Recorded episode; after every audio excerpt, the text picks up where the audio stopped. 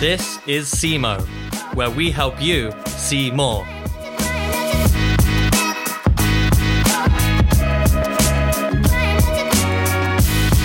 Hi, I'm Alex Semenzato, and this is a SEMO podcast.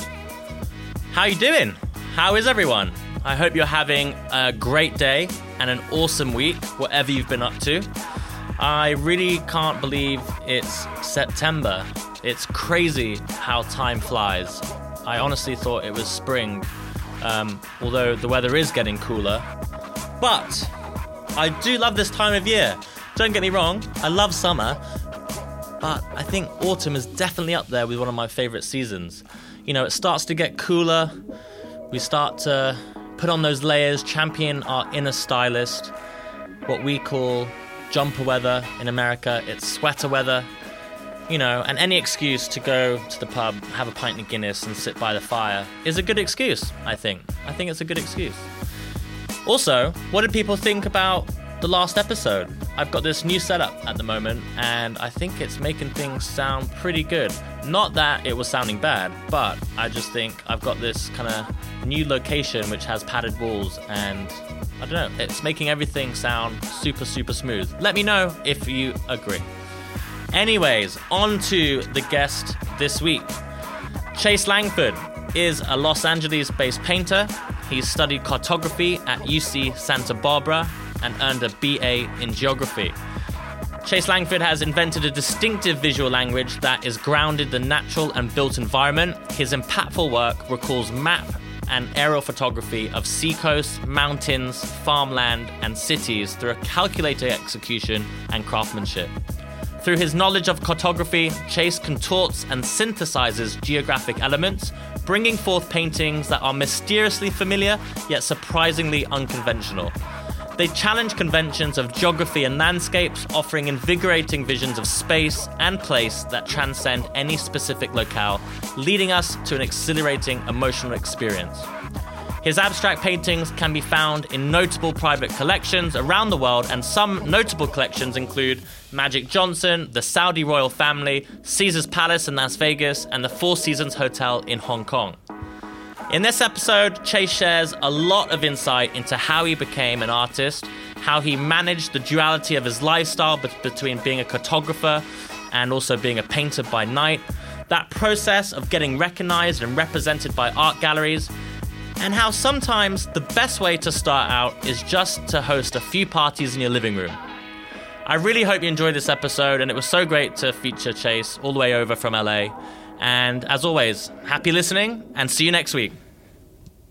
Hi, Chase. How you doing? Great, Alex. So excited to be here for the podcast and to be in London. It's so awesome to have you. So you're an avid listener all the way from Los Angeles. So you reached out, you were coming over to London and you wanted to be on the podcast. And I'm so happy you've been able to make it happen. And you said yes. So that was so nice. That was until I met you. Oh, my God. Right. No.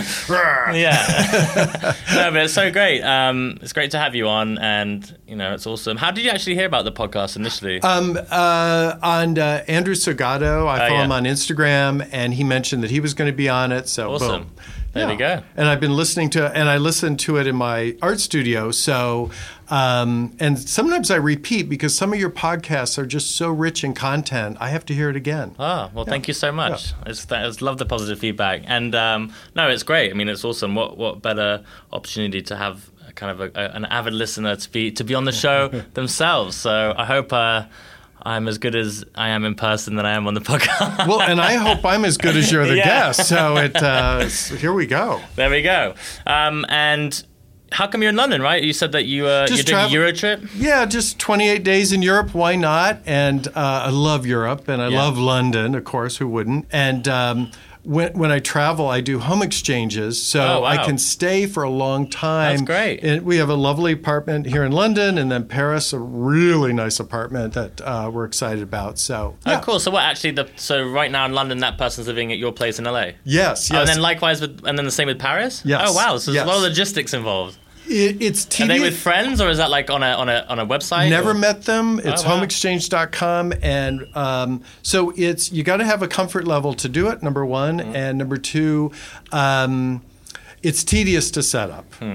But the woman that was in my pool swam every day in the pool and was quite thrilled. So amazing.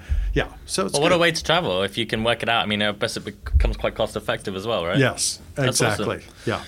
Cool. Well, as you know, the format, we love to start with some icebreakers. So let's get into it. What is your favorite color? Of course, everyone likes to say I love all colors and everything, but blue, and I'm known for my blues in a lot of my paintings. So. Okay, good answer. You have to wear a T-shirt with one word on it for a year. What word do you choose? Elevate. Nice. Land or ocean? Ocean, because I'm a swimmer. Okay. Okay, so living in LA, do you swim a lot in the mornings and things like that? Yeah. Are you a surfer as well? No, I don't surf. No. I always have this preconception, like, if you live in California, you can surf, but... I should have just lied and said yes. Yeah. Oh, yeah, dude. So this is a new one, which is my favorite new question. Describe your personality in ice cream flavors. Oh, right. You asked this on the last podcast. Yeah. I heard that. In ice cream flavors. You know, I'm going to say vanilla bean. Ooh, because... Is that an upgrade from normal vanilla? Yeah, I suppose. They grind the bean in or something. But because I think that's sort of timeless and so kind of quietly amazing. So there. Nice. Pattern or texture? Pattern. Okay. Favorite vacation destination? Well, Palm Springs. Okay. Because I go there a lot. Nice. So, yeah. And lastly, a fun fact about you. Fun fact is that I have since the age of 8 mapped every single place I've been on hand-drawn maps. And I have this set of maps with me since that age, right? And I ink and draw exact routes where I've been all over the world. And so I have a complete record. Yeah. Well, and then, so even, I mean, now you're not like just pressing record on Google Maps. No, it's analog. It's like get out a Sharpie marker. So black means land travel. Dotted black means travel on water, like on a ship or whatever. And then a red line is flights. So. That is very cool. Yeah. Awesome. Well, let's get into the heart of the conversation now. So you're an avid artist. You're living in Los Angeles now. But kind of let's talk about who is Chase Langford. Give me the lowdown. From a young age, I was fascinated with maps. Just I would draw them. My whole family would be watching the Brady Bunch or whatever, and I'd have my board and I'd be drawing a map of some city or whatnot, or I'd also draw buildings and other things, but maps primarily. And I was just this map geek, and I continued that all the way and went to UC Santa Barbara, University of California, Santa Barbara, and studied cartography, great program there. I mean, slice of heaven, Santa Barbara. I don't know if you've probably been. Yeah, it's amazing, right? And they have the top cartography school there. And I put myself through college. So while I was studying cartography, I got a job with the school newspaper, and I drew maps for articles, and then I became the newspaper cartoonist. And so I've just always have been this visual person. Even in high school, I was voted most artistic, and I would design everything, and I'm just like always doing that. So from Santa Barbara, from college, I got the most amazing job at UCLA as a cartographer. So and spent many years there. And while I was a cartographer, I started painting. You know, cartography, map making is very exact. And I'm working for faculty for research publications. So it was an interesting job because everything I did was about a new idea or new information. So often there wasn't a precedent for how to visually express those things, and we'd have to come up with something that worked. And so it was a fantastic job. The whole time I was yearning to paint more. So by night I was a painter and painted like crazy, and I at first I painted these maps, but then I just wanted to break free and go abstract and very loose. And when I did that, I have to tell you, to go from something that is highly constrained and exact to absolutely have a blank canvas to just create something completely from scratch, no rules, you create that world, was just euphoric. It was exhilarating. But how did you evolve it into that process? You know, like going from being someone that was so exact and technical to then, I mean, was it just liberation and therefore it was euphoric, or did you have to kind of break down a lot of the rules that you probably put in place mentally doing cartography? I think it was like a, you know, water behind a dam, and it just kind of broke open, you know. But then I do dance back and forth, and now my art, when you look at it, even though it's abstract, still has that discipline of a cartographer. There's a lot of abstract painters that are very loose and gestural, and I love that, and I think it's fantastic. But I can't let go of this sort of wanting to craft something and compose it so that there's almost there is a geographic sensibility to it. Because in geography, there's patterns that are natural, and people know it. Even if you don't know it, you can kind of look at a map if something's wrong or not right, or there's something intuitive about it. And I think my paintings, why, even though they're completely abstract works, I'm not trying to draw the shape of a continent or whatnot. Some of my early work was that, but it's not that. But there's something intrinsic that people can connect with in that way. When I was doing my research, I came across a video of you creating a piece, and it was very much that. I think you basically had put a lot of paint on the canvas, and then you were kind of scraping it across, and it was creating these natural forms just because it was like blotches of random shapes of paint that then was kind of, generating its own patterns. And then as that build up, then you started to kind of outline those patterns. And then I guess, you know, in layman's terms, for a lot of people that maybe aren't artists listening to this, that's kind of what I found so interesting, because then you're finding those natural patterns in the kind of the natural process of putting paint onto canvas. That's a great point. Yeah, in a way, the paint is acting almost like landmasses, you know, and it's acting like geology in a sense, right? And then and what you saw in that film is I was very initially, and this is typical of most of my work, I'm very free and throw on a lot of paint and do that. But then as I work with the piece, I become more and more intentional. And I think you saw that in the film. I become much more intentional and determined. And so the first part of the painting, there's a lot of creating the painting, there's a lot of paint that goes on, and it's gestural and it's emotional. And then it gets more intellectual and more intentional and more crafted, and the painting becomes more slower and determined. I step back from the work more and make harder decisions about it. So going back to when you were a cartographer, I mean, you said that naturally you're always kind of artistic, but what was that point when you kind of knew? I mean, did you just not want to do your 9-to-5 anymore? Like, what was that kind of period of your life when you thought, hang on a minute, I now want to do art full time? Yeah, well, you know, of course I had a duality for a long time with the cartography and the painting. And while I was still at UCLA, I actually had a fairly good career going before I left. So I was in galleries and selling a lot of work and being pretty successful. And so it just reached a point where I just couldn't stand it anymore, and not having a full day to it.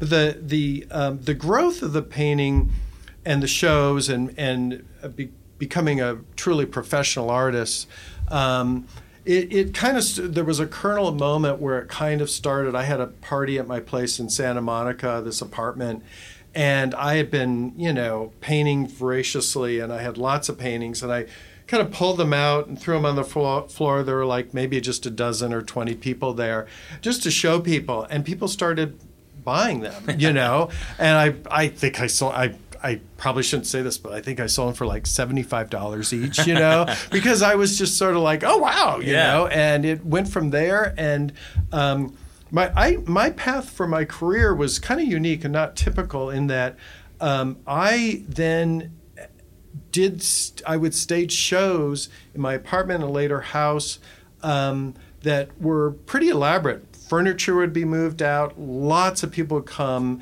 It was for 6 hours, and they were usually just sellouts. I mean, it was, and they became quite known. At first, it was just my friends, and then it just built and built, and it was really, quite a thing. But you know, there comes a point where you. That reaches its limits, and I don't do that. And the demise of your household. Right. So so that doesn't happen anymore. Not just a party; it's actually a place to buy artwork. Right. Yeah. So now I'm with 8 different galleries, and I think so. I know a lot of artists are. Avoiding galleries, trying to do it on their own and sell directly and so forth. And you know, I think some are being successful with that. But frankly, I think it's really important that, the gallery, some people say, oh, it's a gallery model, no longer relevant and so forth. I think it is because I think it's really important to have a third party involved often. Yes, it's nice. And I often I'll sell work directly to a collector or whatnot. But a gallery can do a lot of things that the artist can't do. They do have the display space. They do have the logistics that they handle, especially as you become more successful and busy as an artist, you're not, you don't want to do those things. But also, a gallery can talk about you the way you can't. Yeah. You know, I can't say to someone. It's more promotional rather than. Yeah. Right. I can't say, oh, this is a great painting. Yeah. You know, that would be tacky. Yeah. You know, but they can. So it's nice having a third party. Yeah. And so. I think a big question I was just thinking about then is, you know, a lot of people love art or people that are getting into art. Like at that point when you said, you know, you had this duality and you were creating art, but you were still doing a job at UCLA as a cartographer. Did you have to have kind of a certain like belief in yourself to, you know, to be like, oh, maybe I can do this, because initially was it just a hobby and then you go, oh, maybe I can sell this, and then how did you then start to kind of build upon that to getting to a point where you were, you know, selling artwork for a lot more money and things like mm-hmm. that? How did that grow? Well, I was fortunate that while that was all going on, I had a good job. Yeah. You know, and so, but even that situation where I put paintings on the floor, that was an ego boost, right? Yeah. But it was incremental. There were milestones where I can remember a point at which where I started being able to tell people that I was an artist. Yeah. You know, and that, you know, that those are important words, and it took a while for me to own that. Yeah. So, but you know, even now, I feel like I'm always having milestones and always reaching new levels. And that word elevate I mentioned is actually, it was my word of the year last year, and I love it so much. It's my word of the year this year. And the point behind elevate to me, I do a word for the year just for guidance or you know, focus. And elevate to me, for me, is number one, elevate my art in terms of creating the best, most meaningful art I can create possible. But then elevate to me means anything I do, whether it's what we're doing right now or working with my galleries or what have you, elevate everything. Try to do everything in an extraordinary way, or at least push yourself. So that's what. No, I love that. Yeah. That's great.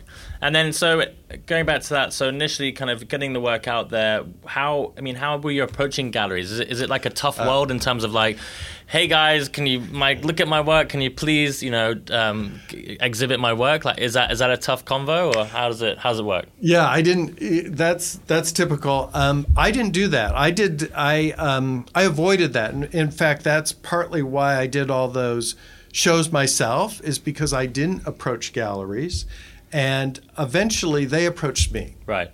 And I kind of developed a following. How many years then, or how many? What was the time frame of you hosting your own parties to then of getting any real traction? Like, I'm not sure, but let's say 6 years. Okay, well that's good. It's good to get put in perspective, I guess. That's good. Yeah. So it, I know a lot of artists. You know, they start painting and maybe they feel they're ready for a gallery, but, you know, frankly, often they're not. And I had this great long sort of apprenticeship of, you know, that happened before I really got a lot of traction out there in the world.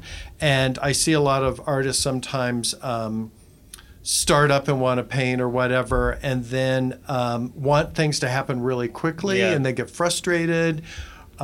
So I would just encourage people to know that, you know, even though you feel like you're painting something good, good will get even better and better as you work at it. I mean, for years, I did many, many works on paper. I mean, literally hundreds.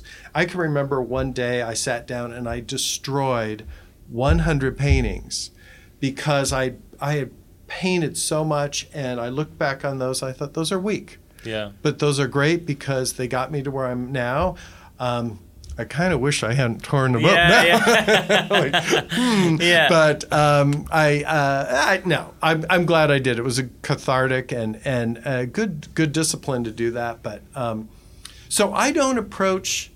All the galleries I'm with, all 8 galleries, I did not approach. And are they all in LA, or are they regional? Or? Let's see. I have galleries in Maui, Napa Valley, Seattle, Martha's Vineyard, New York, and Charlotte. And God, I hope I'm not forgetting one. And how does it work then? So you're creating a series. And Dallas. Okay. I don't want to leave one out because that would not be cool. I'm sorry. And then, but how does it work? If you create a series, do you like you give it all to one gallery, or do you evenly distribute the paintings? Like, what's the process there? Yeah, I have a system. I do an e-blast to my galleries of new work. So you know, and then they just have to react and be. Grab first. Yeah, right. Right. The only exception is if I'm having a solo show, that means they're making a big commitment to dedicate the gallery or a good part of the gallery to my work. So I don't want them to just have to pull from current inventory. I want them to be able to get some new, fresh works, and because they're making commitment, so they get a little priority. Like I have a show coming up in Napa Valley, a solo show, and so they've culled a few. There's probably 5 or 6 that have been pulled in advance that they kind of got first dibs on. But I do that to all my galleries, so they all know about that. So that's a good thing to do. And back to the thing about not approaching galleries, I think it's, for me, it's more important to be a magnet. Yeah. You know, to kind of build it and have them come, because galleries get approached so much that I don't want to be that guy knocking on the door. I don't know why. Maybe I'm just not suited well for it, but that's my thing, but I guess you could say that having had that experience of them coming to you, whereas I can imagine there might be a lot of artists that might have amazing work but are frustrated with them not knocking on their door, and therefore, you know, they're going to, you know, they're using platforms like Instagram or Artsy or whatever to try and promote themselves, right? That's true. And I've had periods where, you know, I'm waiting for that call, and you know, and it was a long wait and whatnot, but it's nice to get them when they come. Yeah. Yeah. I want to talk a little bit more about your process. How has your artwork evolved, do you think, over time, and how are you using color? I've had a lot of different series that are very experimental over the years, and they've all coalesced into what I call my Morphic series. And if you look at my Morphic series, you can spot all the different series that came before, different techniques and sensibilities out of all of those. So my main body work is Morphic, which is just the culmination of my previous work. And then I also do have some other series I'm doing that are kind of parallel, that are ongoing, that are kind of distinctive, their own thing. I like to jump back up. Some artists will stick with one body of work and just do that, but I I sometimes need a break from that, and I want to just do something that's has a different approach, just to kind of shift things up in the studio. And how are you using color? Because I, again, looking at the videos, you were kind of going from dark to light. Is that and not using bright colors? Looking at different techniques and how you muddy the paintbrushes and things like that. Yeah, right, yeah. Very good. I start with a black canvas, so I get my canvases and I actually have them gessoed about 5 or 6 times, and the last color of gesso is, gesso is like a primer. Yeah. Think of it that.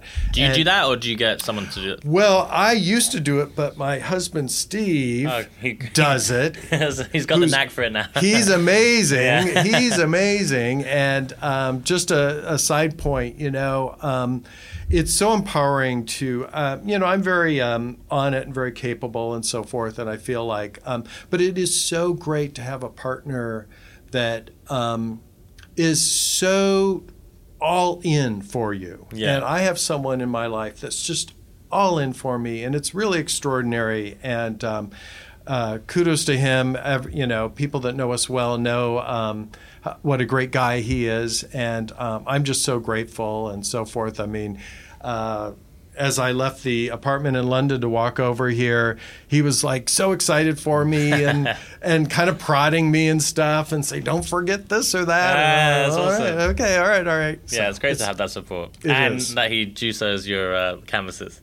Yes. Oh, and takes things to FedEx and runs to the art store and does a lot of the paperwork and brings me meals out to the art studio. I mean, it's I'm telling you, this is he's a gem. Catch. He's a catch. He's a gem. Yes, absolutely. So you start from dark black canvas. Yeah. So Rembrandt, not to compare myself. But he, if you look at the paintings, they're very dark, and the lightest paint is up on top, and it's the same kind of thing. If I was a watercolor artist, obviously it would be about staining and darkening. But with oil, generally you go from dark to light, and I find that effective. If I were to paint on oil paint on top of a white gesso, I just fear that there'd be a translucency that I wouldn't want to see. I wouldn't want the light to go through the oil paint, hit the white gesso, and bounce back. I want to create all the light that resonates out. I want it to all come from the oil paint, not from the white gesso and back. It's just a personal. Yeah. And was that kind of from experience that you played around with that, or have you always just gone from black to? It was from experience. Yeah, so you played around with both. Yeah, right? I kind of figured it out on my own that I had to go dark, and then I realized, oh well, instead of kind of throwing a lot of dark oil paint on a canvas, why don't I just get some black gesso and just go all in? So that's how. Evolve. Your more recent work represents a shift in the two-dimensional map view to more of an abstract composition. Why do you think it evolved like that? Was that just because you just wanted to add more layers, or it kind of naturally evolved in that way? Yeah, I love maps, but there's something a little static about them, as where my abstract paintings, like my Morphic series, is really breaks free of anything too literal. And that's where I think they become very seductive and freeing. And how do you know when your work is finished? Oh, I always say this because this is a question. Jackson Pollock was asked. I think it was like Life magazine asked him, how do you know when you're done? And he said, well, how do you know when you're done with sex? You know it. No. But that's a little flippant. Also, there's a point where it starts to glow. To quote Van Gogh, if it has an immediate resonance, if the painting, if you just kind of blink at it, you turn and blink, or you come back in the studio the next day, and you kind of feel this, then you know you got something good. And for me, the most exciting part of painting is kind of the very early part where I'm just kind of going crazy and throwing a lot of paint on, and just there's all this kind of promise, of like, ooh, a new work and ta-da. And then you go through a phase of it's kind of a roller coaster where you run into some problems. It's not working. There's structural problems. The colors aren't working. And so there's this ebb and flow of like, oh, not so much. And then you finally, hopefully you hit your stride at like 80% done. You start to go, okay, this is working. And you're in this home stretch where everything you, almost everything you do just makes it a little bit better. The wind's at your back at that point, and it's really, you feel like God, it's just such a high to be able to just make it soar more and more as you kind of reach the end. So that's fun. So part of your creative process then, I always like to ask this question for artists. Do you have an important tool you can't live without? Not the paintbrush, you can't answer that. I know, easel, Yeah. An important tool. Do you have like, that trusty piece of wood that just gets the job done, or a weird like thing that you've made yourself? Yeah, I have a few little kind of studio inventions. In fact, I have some YouTube videos where I kind of share that, but I have this. That's cool. I sometimes put paint in these cups, but the cups will tip over when you put the big brush in. So I have this whole thing where I have a plastic cup, I drill through it into a piece of wood, and then I put another piece of cup in. It's kind of hard to explain, but I have little tricks like that. I love everything about the studio, and I love seeing other studios, and I love to paint, but I also just love all the logistics around it, and I have a, like I said, I have a video about making a great art studio, and it has over 50,000 views on YouTube. That's cool. And the reason why I did it is, one, I'm really passionate about it, but I could not find a professional artist that has taken the time to do a video on that topic. I mean, I've searched, and it's just not out there. So I did it, and it's really fun. And I don't want to become a YouTuber at all, though. It's like... it's great to share. I was just going to say then, it would be so cool, just to have, someone show you, all the hacks and the things to have in a studio setup if you're starting out, right? Yeah. There are some good studio little things in the studio, but not literally about the lighting and the equipment and just the whole setting it up and so forth. And so I did that video, and I did another one that is more artist tips as well. But I'm not a YouTuber. I'm not going to do any more. In fact, everyone's making all these comments like, "Oh, for your next video, I'd appreciate you." I'm like, no. So a big topic that we talk about, and is something that was quite prevalent in Andrew's podcast, is technology a good thing? And for someone that's been in the art game for a long time now. How has the industry kind of evolved for you, and what are your thoughts in terms of artists using platforms like Artsy and Instagram and things like that for promotion? Do you think it is ultimately democratizing the art world in a positive way? Have you started to use did you start to use these types of platforms to promote yourself? What's your take on it, basically? Yeah, social media is the beast in the room in a way. I love it. I use it. I would recommend you cannot not be on it. You really have to be. And I think that you just also need to not get too obsessed about it either. There's a balance, and it's been helpful. But I would have to say, and I'm on Twitter, and I have a Facebook page and Instagram and I do it all, and I have a blog. I do the whole thing, and I understand it, and I think I'm good at it or whatever, and I invest in it. But one-on-one connections are still absolutely. And I mean real world, not we're friends on Facebook, la la la. But that is still absolutely, at least in my world, the number one way things happen in the art world. And through my dealers, the sales they make, they do some things through Artsy and First Dibs or whatever, but by far it's clientele that they've developed, it's people they know. That is still absolutely the way it works. Yeah. But the social media supports it too. And I've posted a painting, a very large painting that sold for, I just post on Instagram and boom, within 24 hours, Yeah. But that's rare. Yeah.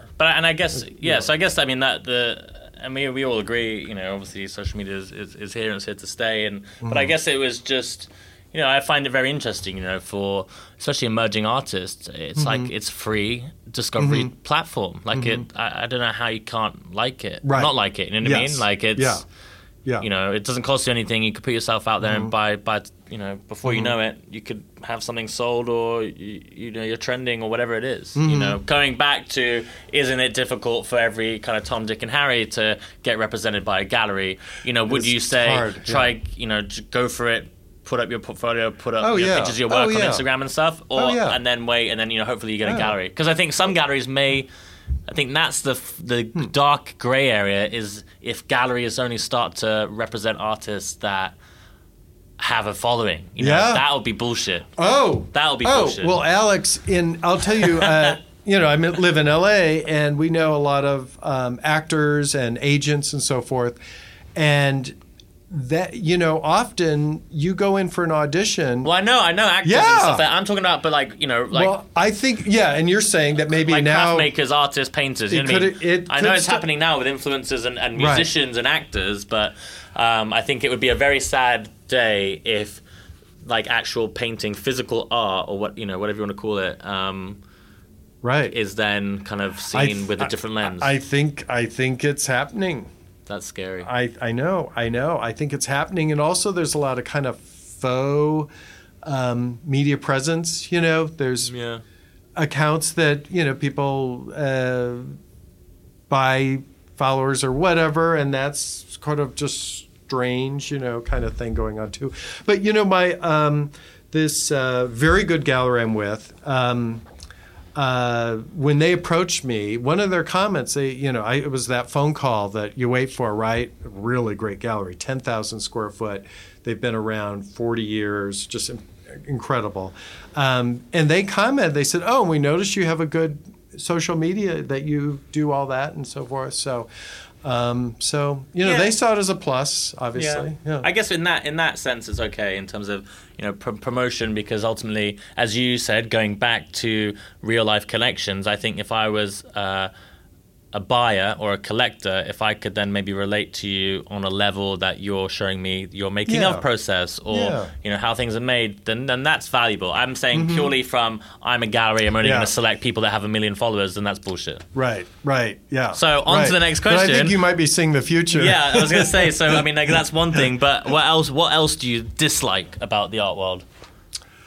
I really like the art world. I mean, all my dealers are fantastic. Everyone I deal with is completely ethical, and I work with wonderful people. I don't have any complaint. Do you think there's any form of saturation, or do you think there's getting too much noise with different artists or people copying each other, or do you think it's okay?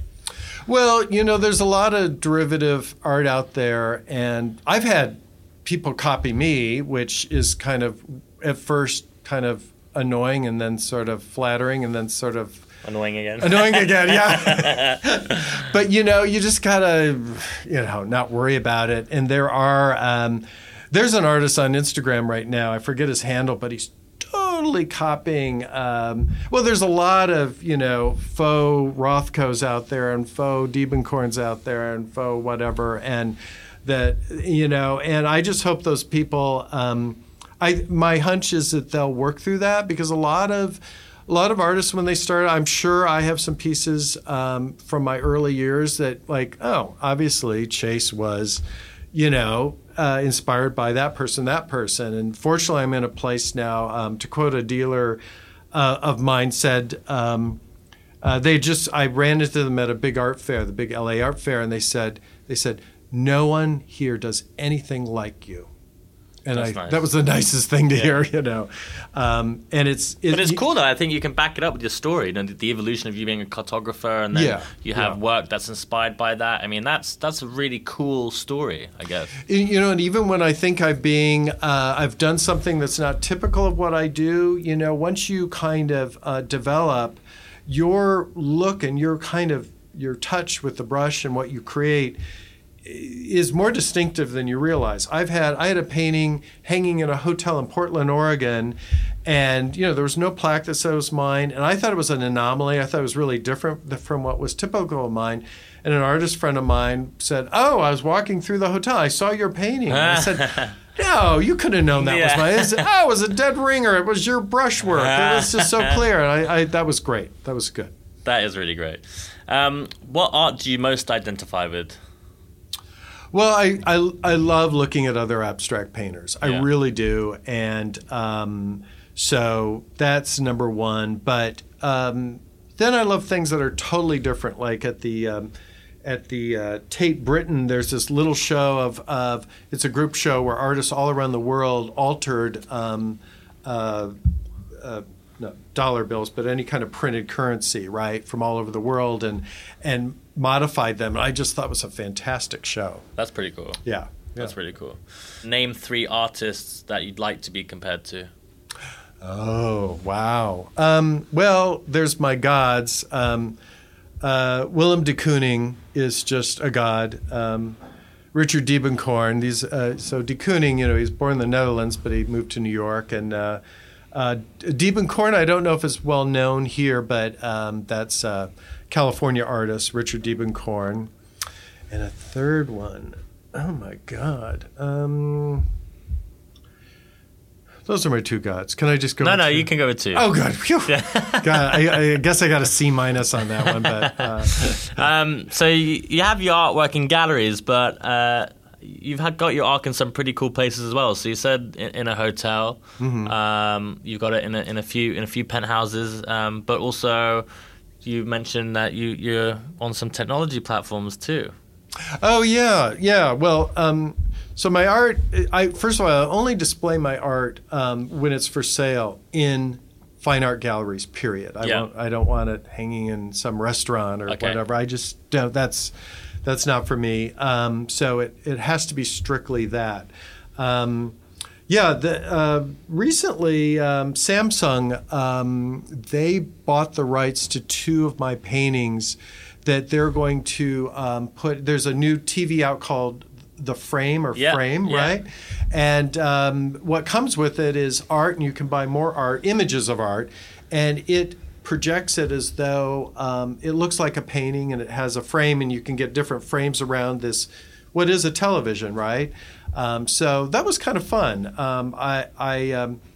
I'm okay with that because it's clearly digital still. It's not. I don't like my work to be printed in prints digitally. Right. You know. Yeah. I think that a print should be a serigraph, or you know, the artist should be in a print shop and making plates, and the end work is to be an intended print. Not take a finished painting and put it in a flatbed scanner and print that out. I personally, you know, maybe that's a little old school of me to feel that way, but I would prefer not to do that. Yeah. What would be your dream project? Oh, dream project. Oh God. I would love to do like a crazy. Huge, large-scale painting? Is that like a artist project? I would love to do. My largest painting was it about 16 feet tall. It's in a two-story space in a tower in downtown LA. But I'd like to go bigger. I'd like to, you know, I don't know, an airport, a big museum. I have no problem with scale. In fact, Edward Goldman, who's an art critic in Los Angeles, said the bigger I paint, the better I get. I don't know if, I mean, that was nice of him to say, and I appreciate, he was complimenting a large painting I did, but I don't know if that's always true because I think some of my best works can be small, but I love to go big. I'm fearless when I have no problem, you know, go big or go home. Yeah, yeah. What's the best piece of advice you've been given? And that, I mean, that could be a life thing, or it could be an art-related thing. Well, one thing that just comes to mind is that back when I was a cartographer, Alexa Smith, who's a pretty prominent Los Angeles artist, she's had solo shows, a solo show at MoCA and so forth. She came to me as a cartographer. She wanted advice on how to execute a world projection on the floor of the LA Convention Center, because it was going to be terrazzo, and it would be a world map with these icons embedded in it. So that was an exciting project. I was just an advisor. I wasn't an artist. I was a cartographer on that. And so we got to know each other, and I shared her my work and paintings. And she said, and one thing she said to me, and this is a long time ago, she goes, you know, being an artist, it's a job, it's work, it's real work, and it's discipline, and it's, I mean, she wasn't like saying that to me because she didn't think I had discipline, but she was just telling me what I was getting into, because I was telling her that I really wanted to dive in deep and all that. And she just said, it's, you know, it is a responsibility. So I think I would, so I would carry that forward and tell other artists out there, especially people trying to find their way and so forth, is that there's a lot on you. It's not like, I'm going to paint in the studio and then be discovered and I don't have to do much else. There's a lot of discipline required. And I feel that my role with my galleries is not only just I don't just create the painting and it gets shipped there or whatever. I have to show up for openings and sometimes deal with clients and so forth, meet them and so forth. But also, especially in this age now, I feel like I need to feed them content, whether it's, you know, a new picture of me in the studio, a little video, whatever, or a story or something. It's, you know, I have to give them the content. They can't create that out of thin air. And you have to be mindful that the narrative you're responsible for. I mean, they can create a narrative too. I love that when a gallery or an art critic has their own kind of twist on your work. I'm all for that. But there's a lot expected of you, and yeah. I think you need to deliver. You know, not to talk actual figures, but like there's a big topic of discussion. Like, how do you know how to price yourself? Do you get guided by the galleries? Is it based on years of experience? How long you like? What? How do they? I mean, yeah. Is there a formula to it, or you know, when I don't know whether you're starting out, or I guess obviously years of being represented by galleries, they kind of guide your prices. But you know what I mean? Like, how do you know how to price yourself? Well, you know, early on, I intentionally underpriced myself because I wanted a groundswell of collectors, yeah, you know, admirers, yeah, and I think a lot of talking about pricing. I think that some artists early on overpriced. They kind of jump ahead of themselves. It's like almost kind of making it a collectible before it's collectible. Like being like, if it's priced at that, then it's a must have. Oh, know? Right, yeah. and you know that's a little Emperor's New Clothes a little bit, you know, And you can't fool the universe, you know. You gotta. There's a guru, Marianne Williamson. She's also running for president right now, or I think she still is. But a great woman. But she's kind of all about Course in Miracles and all about, you know, love and good vibes and everything.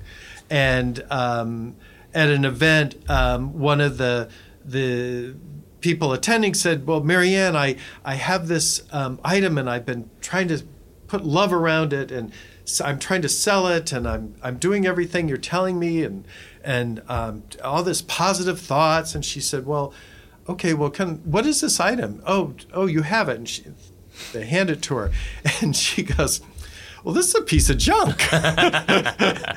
You know, all the love in the world isn't going to sell a piece of junk. So, you know, be careful about trying to fool people or create a false social media following or whatever. you know. Yeah, and then so you initially underpriced yourself, and then were you then guided by galleries, like how, like in terms of benchmarking the pricing? My pricing kind of, I just kept going up because people told me I was underpriced, and I'd go up, and I'd always cringe, you know. Often I'm kind of someone that is a little shy about that. But how do you know what to price it? Are you looking online? Are you benchmarking it against other artists? A little bit, I guess. Is there a rule of thumb? You know what I mean? I mean, I have no clue. That's why I'm asking. Yeah. Well, I recently, so my prices have been going up, and I noticed I was considering another price increase, and frankly, I sat down and looked at pricing of some other artists that are with some of the same galleries I'm with, and so forth, and people I respect, and just sort of kind of figuring out. And it's surprising how it's a little uneven, you know, but I kind of found where I thought I should be. So you can do that a little bit, but really you hit a point where the most important reference isn't other artists, it's what you have been selling at and how much time has lapsed before your next price increase. So recently I've been increasing my prices about 20% every other year. Okay. So, a steady, not a huge jump, but that's a pretty strong climb. Yeah. Very cool. Professionally, what's your goal? Well, my goal is to always have this privilege to paint. I mean, I love it so much that sometimes when I'm in the studio, I get so happy I start jumping up and down, or I just, I'm just, I'll go in, I'm kind of an up person, just period. But I really get euphoric when I paint and I go in the studio, and I'll even catch myself, God, why am I so happy? Oh yeah, this is what happens when I'm around my brushes and everything. So I honestly, that's such a wonderful answer, and I couldn't agree more. I think, doing something, because it's so emotive and, it very much is engaging. I always kind of compare it in a way to like playing with Lego. It's like you are using your imagination, you're creating and you're building something, but then, you're not on the subway or the fucking walking in like the cold to a 9-to-5 sat at a desk. Right. So, it must be super rewarding. We're coming towards the end of the episode now, but I wanted to learn a bit more about, you on a daily, like, are you in the studio every single day? Do you have kind of your golden hours of working, like when you paint the best, or what's your kind of your schedule look like on a weekly basis? I'm a morning person, so I can be in the studio as early as 6 a.m. Oh wow, that's very early. I know. Well, my studio is. You should be in that 9-to-5. Yeah. Right. A studio is next to the house, so it's just my commute is 30 seconds. That helps, right? So were you in the garage and then you built a studio at the back, or was it always there and you just had it there? It was initially a guest house. Okay. And then it's been modified. I've added skylights and so forth. It's not that big. I'll tell you, I would love a bigger studio. I'd kill for a bigger one, but it's an exquisite one. And the location's great. Yeah. I'm up in the hills. So there's a panoramic view.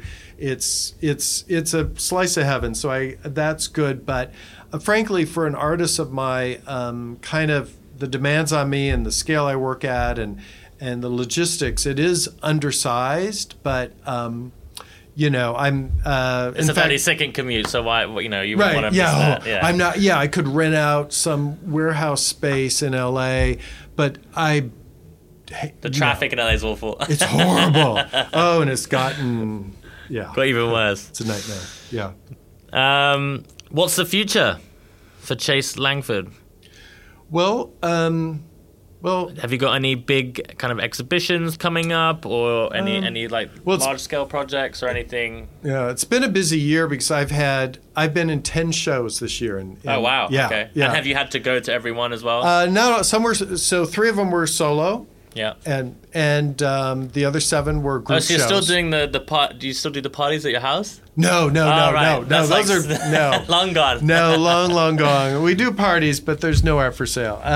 So the future. I mean, I'm in one museum, permanent collection, and Two are a possible kind of in the works right now. So, you know, that's the holy grail of an artist, is to be in a museum.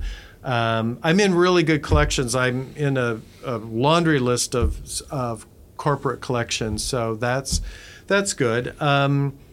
What's in the future? Well, you know, I think that'll be answered on the canvas, because that's where it's all at. You know, as much as we talk about social media and we talk about all these different things and galleries and pricing or whatever, 99, it's just so much. It's about being, it's about creating, and it's about that magic, and it's about just something, creating something that never existed before, and it'll probably... And once that painting's done, it'll be around after I die. Yeah, awesome. And last question, where is your favorite place to see art? I'm glad there's another question, because I didn't want the word die. Yeah. The word die. Well, I was about to say, that's a nice note to end on. I thought, oh no, I'm going to ask this last question. Get the coffin. Oh, I see it's right here. Okay.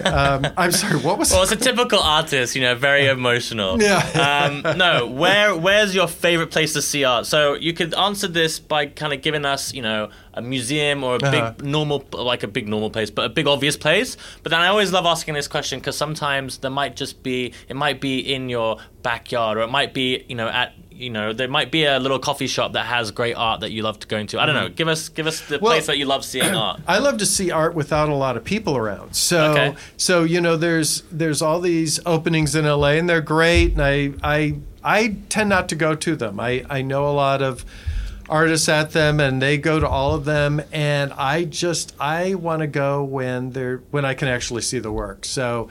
In fact, I don't like art fairs at all. I don't go to them. But I love, you know, there can be, I was at a huge art fair once years ago in New York, and it was a mob scene. The curation was off. The lighting wasn't great. You know, it was crowded. It was overheating in there. And so I just went over to Chelsea, to those huge, perfect, amazing, with perfect light, incredible. So I saw some great art, and they were practically empty because everyone was at the fair. Yeah. And that was great. That's where I like to see art. Yeah. Awesome. And the last one, and the most important one, is where can people find you? Instagram is Chase Langford Artist, and my website, chaselangford.com, and just Chase Langford. I'm easy to find. Chase Langford, yeah. And all those links I'll put in the below, happy listeners, and also some of his famous YouTube videos that he will maybe be doing more of. Yeah, right. Uh-oh. But that's it, Chase. That was awesome. Thank you so much. It's been a pleasure having you on, and you know, I hope you have a great rest of your time in London, and thank you so much. Oh, thank you. Thanks for listening. I hope this podcast can intrigue, inspire, and provide some key tips and tricks for a lot of people. I would really appreciate your help to grow the community. If you know anyone that you think would enjoy this podcast, then please send it their way. And if you can subscribe and leave a review, it would mean so much, and it really supports the show. Thank you, and see you next week.